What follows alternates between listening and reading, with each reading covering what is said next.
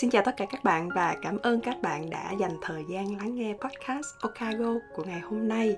Để ủng hộ cho Kha thì các bạn có thể nhấn nút đăng ký để được thông báo những tập mới và đồng thời đánh sao và để lại một review cho Kha nha. Kha đang suy nghĩ là sẽ có một món quà thật là dễ thương để dành tặng cho các bạn đã động viên Kha trong quá trình làm cái kênh podcast này.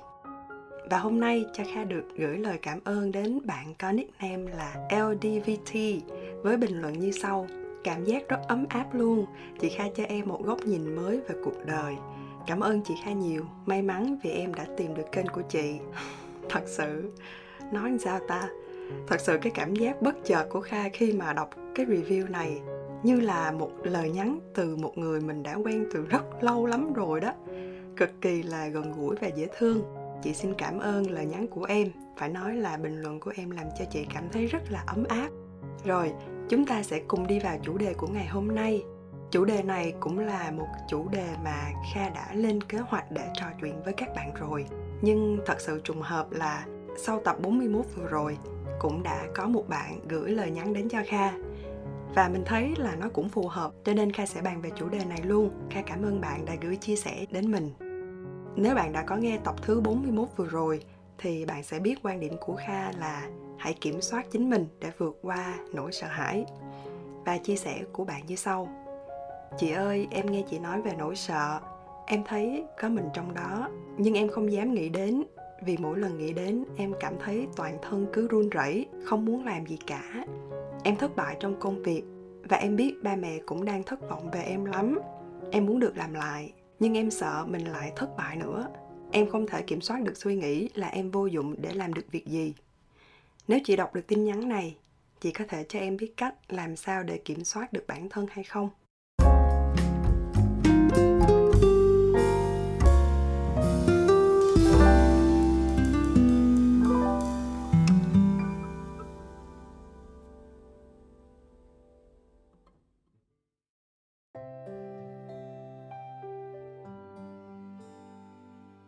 Chủ đề về nỗi sợ hãi có lẽ được khá là nhiều bạn quan tâm.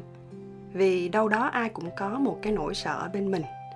Khi đọc tin nhắn của bạn, thì kha không thể nhắn lại và bảo là à bạn ơi, bạn đừng có sợ nữa, mà hãy đứng lên để hành động.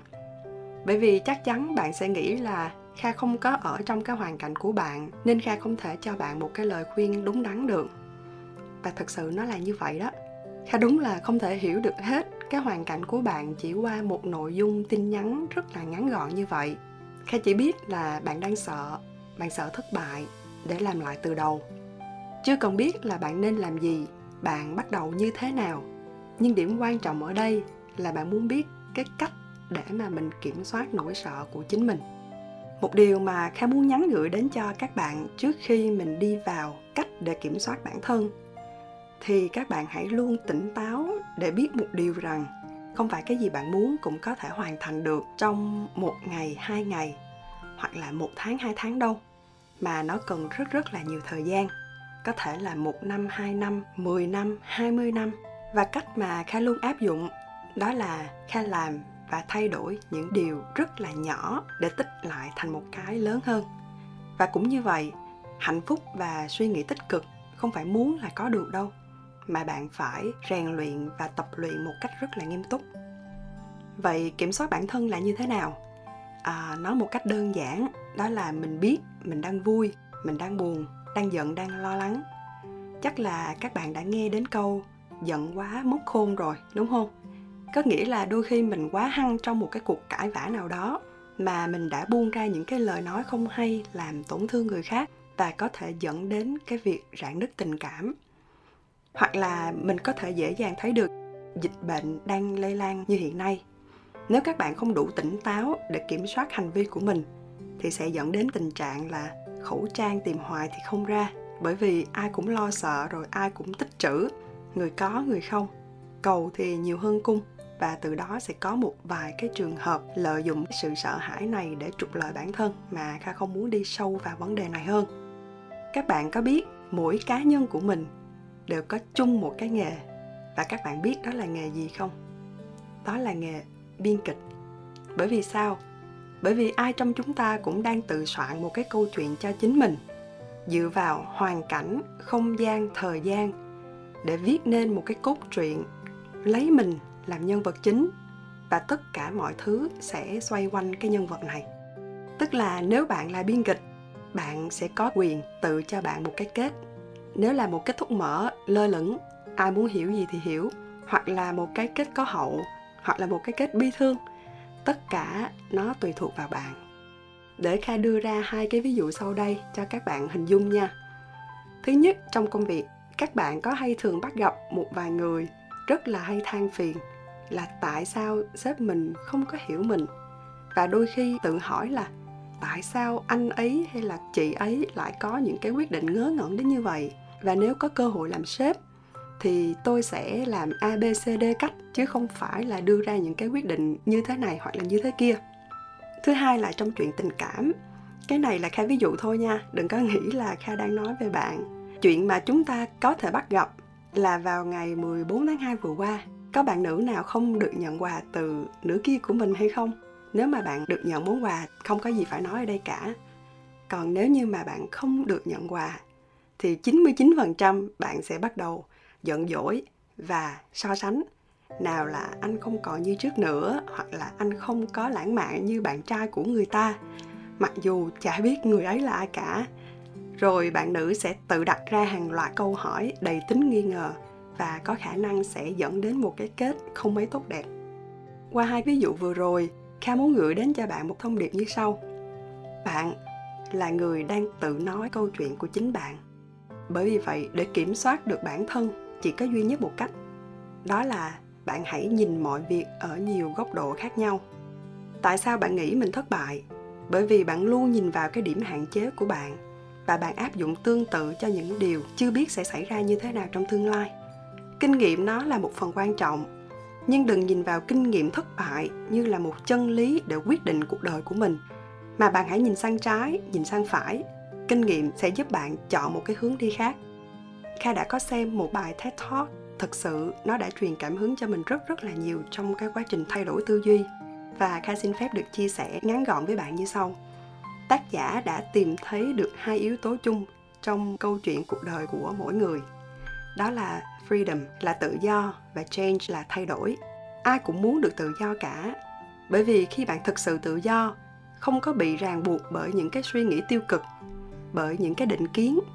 Bạn hoàn toàn thả lỏng và chấp nhận buông bỏ những điều không hay, không may đến với mình thì bạn mới có thể thay đổi được. Nhưng mà không phải ai cũng muốn thay đổi đâu các bạn, bởi vì sao? Bởi vì họ sợ mất đi cái sự quen thuộc. Tuy nhiên, nếu mà bạn mạnh dạn hơn, một khi bạn đã chấp nhận thay đổi, bạn sẽ đi được đến bước tiếp theo, đó gọi là quy trình chỉnh sửa văn bản. Và đây sẽ là điểm mấu chốt là cách bạn kiểm soát bản thân. Dù là bạn có đang giận dữ lo lắng hay là đau khổ. Vậy thì chỉnh sửa văn bản được hiểu như thế nào? Với ví dụ như trên kha sẽ dẫn bạn đi vào quy trình chỉnh sửa văn bản như sau. Bây giờ trong đầu bạn là những suy nghĩ rất là bực tức về việc là bạn không được nhận quà từ bạn trai trong ngày 14 tháng 2 đúng không? Thì bây giờ bạn hãy ngồi xuống, lấy giấy bút ra và viết những điều bạn nghĩ trong vai trò của người bạn trai. Và đây là những suy nghĩ của cậu bạn trai này theo như cách của Khả viết. Ngày mai là 14 tháng 2, mình suy nghĩ sẽ mua một chiếc đồng hồ mà em thích. Nhưng mình không mua được ngay bây giờ bởi vì đợt dự án chưa kết thúc, chưa đủ tiền để sắm ngay ngày hôm nay nhưng mình hứa mình sẽ mua bù cho em ngay sau khi mình được nhận thù lao nếu bạn trai của bạn thực sự nghĩ như vậy thì bạn có còn tức giận anh ấy nữa hay không? Kha đoán chắc là không đâu ha.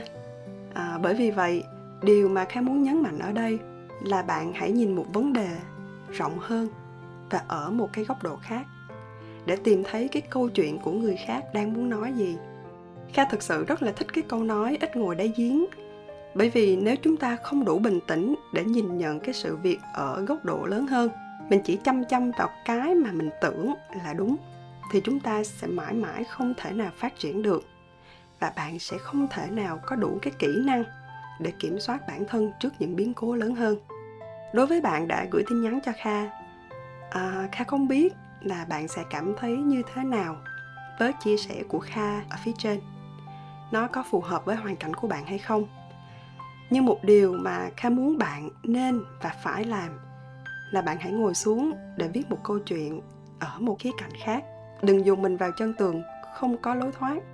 Kha tin bạn sẽ cảm thấy phần nào thoải mái hơn để bắt đầu có những hành động dù nhỏ thôi, nhưng nó theo một hướng khác. Và bạn vẫn hãy tiếp tục làm biên kịch cho chính cuộc đời của bạn nha. Kha chúc bạn thành công và hẹn gặp lại các bạn trong tập tiếp theo. Bye bye!